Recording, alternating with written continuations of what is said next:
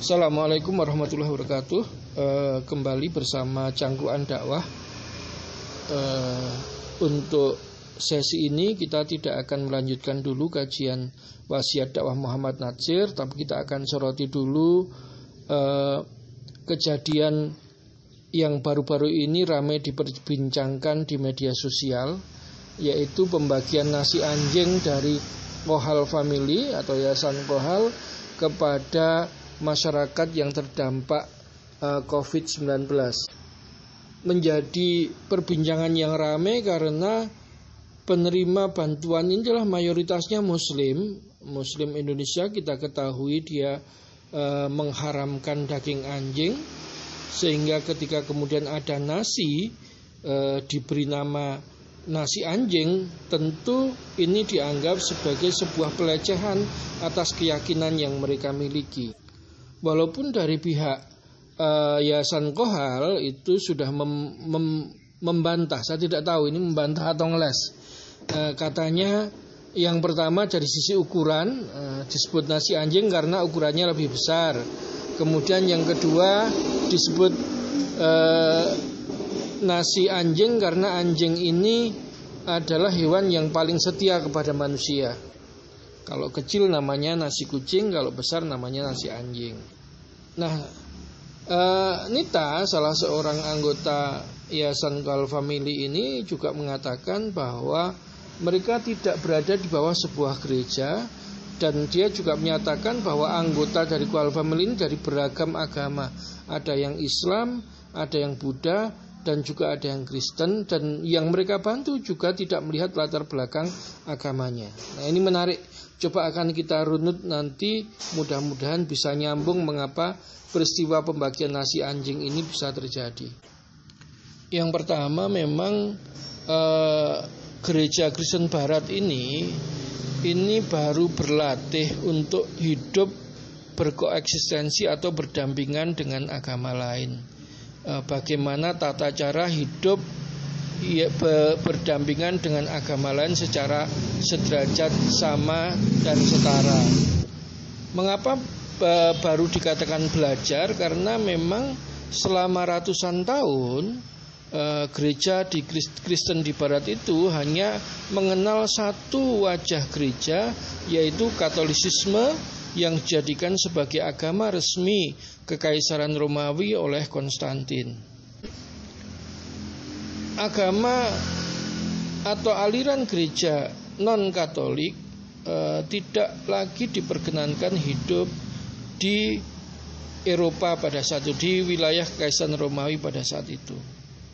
Nah, ketika kemudian akhirnya Kristen Eropa itu mengalami perpecahan besar e, setelah Martin Luther mengajukan nota protes kepada pihak gereja, e, kemudian Kristen terpecah antara Katolisisme dengan Protestanisme selama 300 tahun terjadi konflik horizontal yang memakan banyak jiwa. Akhirnya kemudian di di perjanjian Westphalen itu diakui ada tiga aliran agama aliran gereja yang diakui di Barat yaitu gereja Katolik gereja uh, Lutheran dan gereja Calvinis.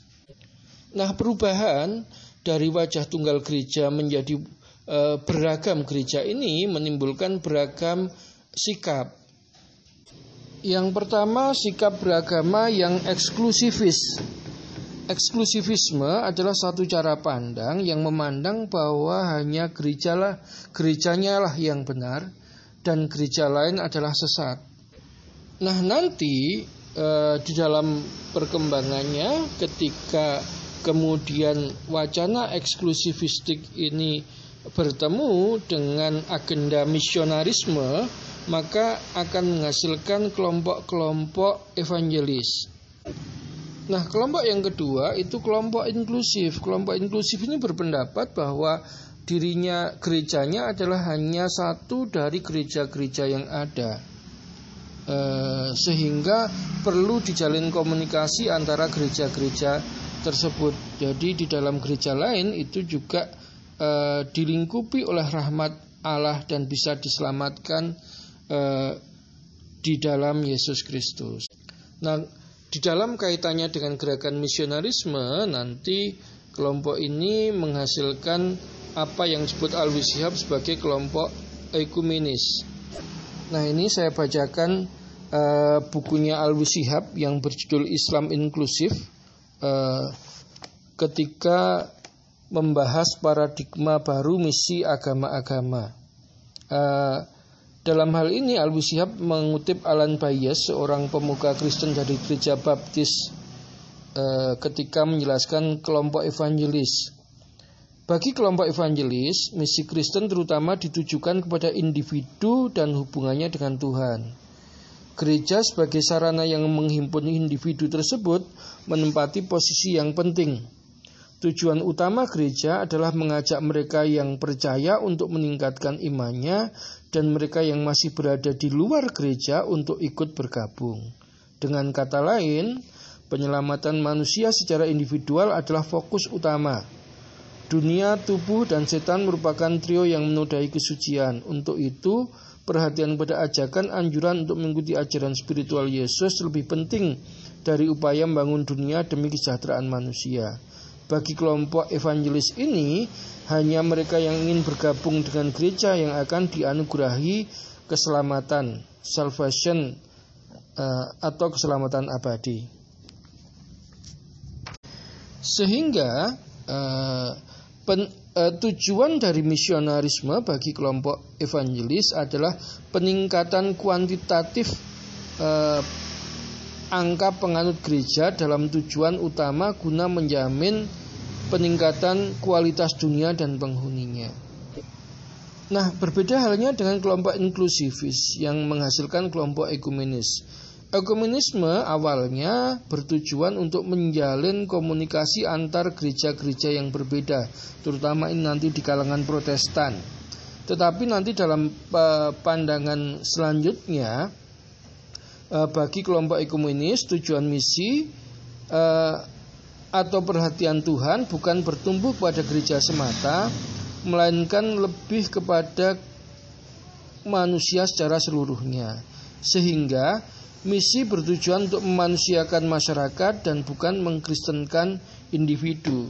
Eh, sehingga bagi kelompok-kelompok uh, ekumenis ini mereka menolak apabila uh, misionarisme gereja itu dikaitkan dengan proselitisme atau pemurtadan.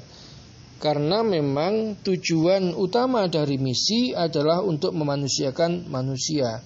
Apabila nanti dalam perjalanannya ada yang tertarik kepada gereja Kristen itu adalah bonus.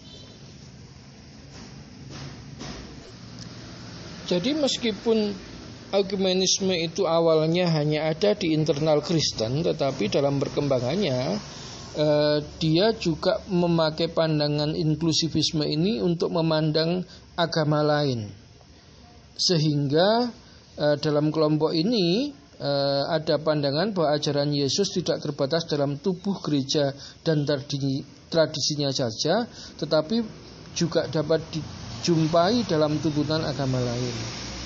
Memindam istilah Raimundo Panikar, uh, Universal Reality of Jesus harus menjadi bagian dari keimanan pengikut gereja. Yesus bukan milik penganut Kristen semata, tetapi milik seluruh dunia. Yesus juga harus dipandang sebagai kosmik Kris, penyelamat seluruh alam baik penganut Kristen maupun yang lainnya. Nah, tetapi di sini masih ada superioritas Kristen. Eh, sehingga nanti muncul kelompok ketiga yaitu kelompok pluralis. Nah, pluralis ini nanti ada yang dia bersifat perennialisme yang mencoba menggali kebaikan tradisional dari tiap-tiap agama, ada juga yang ada juga yang bersifat global teologi yaitu eh, berpendapat pentingnya rumusan teologi baru untuk dunia yang sudah tidak tersekat-sekat ini dan terdiri dari beragam agama ini. Dalam bukunya Michael Ken yang berjudul Kristianitas di sini dijelaskan bahwa e, melakukan evangelisasi berarti mewartakan kabar baik Yesus Kristus dan mendorong orang untuk menjadi Kristen dalam terang kabar baik tersebut.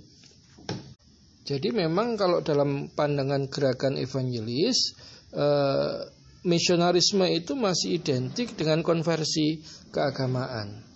Hanya saja nanti di dalam perkembangannya eh, misionarisme ini ada yang eh, bersifat langsung direct evangelism, ada yang indirect evangelism atau penginjilan tidak langsung.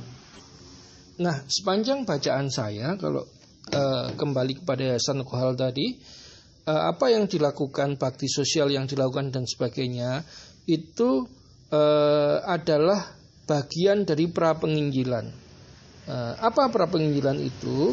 Nah, ini menarik ada satu buku uh, dari Iswara Rintes Purwantara. Dia ini adalah dosen teologi biblika sistematika di STT Baptis Indonesia Semarang uh, dia uh, men mengatakan dalam bukunya ini jika penginjilan adalah menanamkan benih Injil maka pra penginjilan adalah mempersiapkan lahan pikiran dan hati orang untuk membuat mereka lebih bersedia mendengarkan kebenaran.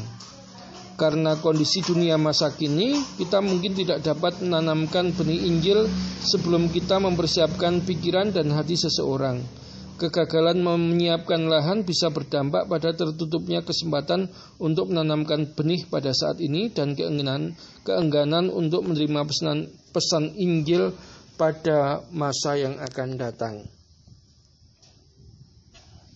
Nah ini menarik kalau saya uh, kemudian kaitkan dengan uh, ulasan uh, Ustadz Muhammad Isa Ansori dalam buku Mengkristenkan Jawa strategi uh, pra evangelisasi atau pra penginjilan ini pernah diterapkan oleh Belanda yaitu ketika Belanda melihat daerah-daerah yang sudah terkristenkan ternyata kemudian loyalitasnya sangat tinggi eh, maka kemudian eh, dilakukan pendekatan baru waktu itu untuk menginjili Jawa yang sangat susah untuk diinjili akhirnya kemudian dimunculkan program pra evangelisasi atau pra penginjilan di mana kemudian lembaga-lembaga misi pada saat itu banyak bergerak di bidang pendidikan, kesehatan eh, dan pelayanan terhadap orang-orang yang tidak mampu. Eh, dengan demikian, maka orang-orang pribumi itu tidak lagi memandang Kristen identik dengan Belanda yang menjajah dan jahat. Ternyata ada wajah baik dari kekristenan itu sehingga nanti kemudian lunaklah hati masyarakat yang terjajah dan kemudian dia secara perlahan akan mampu menerima kebenaran Injil. Nah, e, hal ini e, juga diungkapkan oleh Frank Snow. E, dia seorang misionaris yang berkarya di Indonesia pada dari tahun 1968 sampai 1971 dalam buku sejarah gereja di Asia dia menyatakan bahwa 80% orang yang bertaubat melakukan pentaubatan atau menjadi orang Kristen itu 80%-nya sudah pernah sekolah di sekolah Kristen. Kenapa? e, kalau kita analisis dengan sekolah di sekolah Kristen meskipun dia beragama Islam, dia merasakan hidup dalam aura kekristenan yang kuat. Bagaimana ternyata guru-guru Kristen itu baik, para pater itu baik, para suster itu baik, sehingga e, sentuhan e, keagamaan Kristen itu membekas dengan baik di dirinya. Nah, orang-orang semacam inilah yang kemudian ketika dia mengalami masalah hidup itu berpotensi ketika dia akhirnya kecewa dengan agama lama, maka kemudian dia menjadikan kekristenan itu sebagai salah satu tujuan bagi spiritualitas barunya.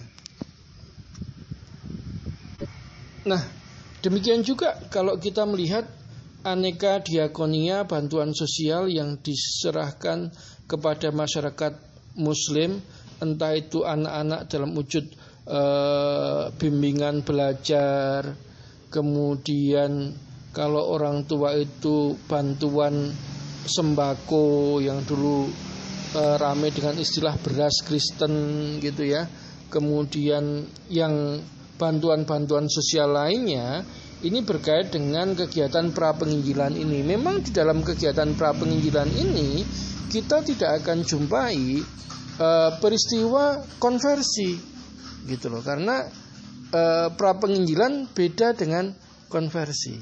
Tetapi pra penginjilan ini berfungsi untuk membukakan sekat psikologis sehingga tidak ada lagi sekat antara objek yang diberi bantuan dengan pihak pemberi bantuan. Nah, ketika kemudian trust ini sudah muncul, kepercayaan ini sudah muncul, maka kemudian apabila terjadi kekecewaan terhadap agama lama, maka dia akan menjadikan pihak yang selama ini memberikan bantuan sosial, pihak yang selama ini mendidik, mengasuh, mengampu ini sebagai tujuan dari keagamaan barunya. Nah, inilah sebabnya ketika hal ini terjadi dulu eh, di awal abad 20 kita melihat bagaimana sikap sikap sikapnya seorang Kiai Ahmad Dahlan membaca fenomena ini sehingga kemudian bagi Kiai Haji Ahmad Dahlan umat Islam harus mampu menjadi umat yang mandiri bahkan mandiri terhadap negara. Kenapa? Karena pada saat itu pada masa Kiai Haji Ahmad Dahlan hidup pemerintah kolonial itu secara kasat mata membantu misionarisme. Nah, Kiai Haji Ahmad Dahlan kemudian mendirikan Muhammadiyah yang untuk tadi supaya kemudian pelayanan terhadap umat yang tidak lagi diurusi negara ini ini juga dilakukan oleh umat Islam sendiri. Kita sehingga kita dapat melihat uh, bagaimana ketika Yayasan Kristen mempunyai rumah sakit maka Muhammadiyah mempunyai PKU Muhammadiyah Ketika Yayasan Kristen punya sekolah, Muhammadiyah juga punya sekolah. Ketika Yayasan Kristen punya universitas, maka Muhammadiyah juga punya universitas. Ketika Yayasan Kristen punya lembaga yatim piatu, maka Muhammadiyah punya lembaga yatim piatu, panti jompo dan sebagainya. Sehingga apa? Ketika umat Islam ini sudah mampu untuk mengurusi kesejahteraan warganya, maka kemudian e, tidak ada ruang bagi orang yang beragama lain untuk mengintervensi dan mengurusi kesejahteraan umat Islam. Nah, di sinilah sebetulnya yang paling penting adalah bagaimana kita menumbuhkan solidaritas sosial umat Islam Oh, bagaimana yang kaya bisa membantu yang miskin. Tidak hanya itu, kalau bisa itu tidak sekedar menjadikan yang miskin sebagai objek charity, uh, objek sedekah saja, tapi juga bagaimana memberdayakan mereka. Sehingga nanti umat Islam itu menjadi umat yang berdaya, dia tidak butuh lagi bantuan nasi bungkus dari agama lain. Jadi itu mungkin yang bisa saya sampaikan. Uh, mudah-mudahan ada manfaatnya. Akhir kalam, bila Assalamualaikum warahmatullahi wabarakatuh.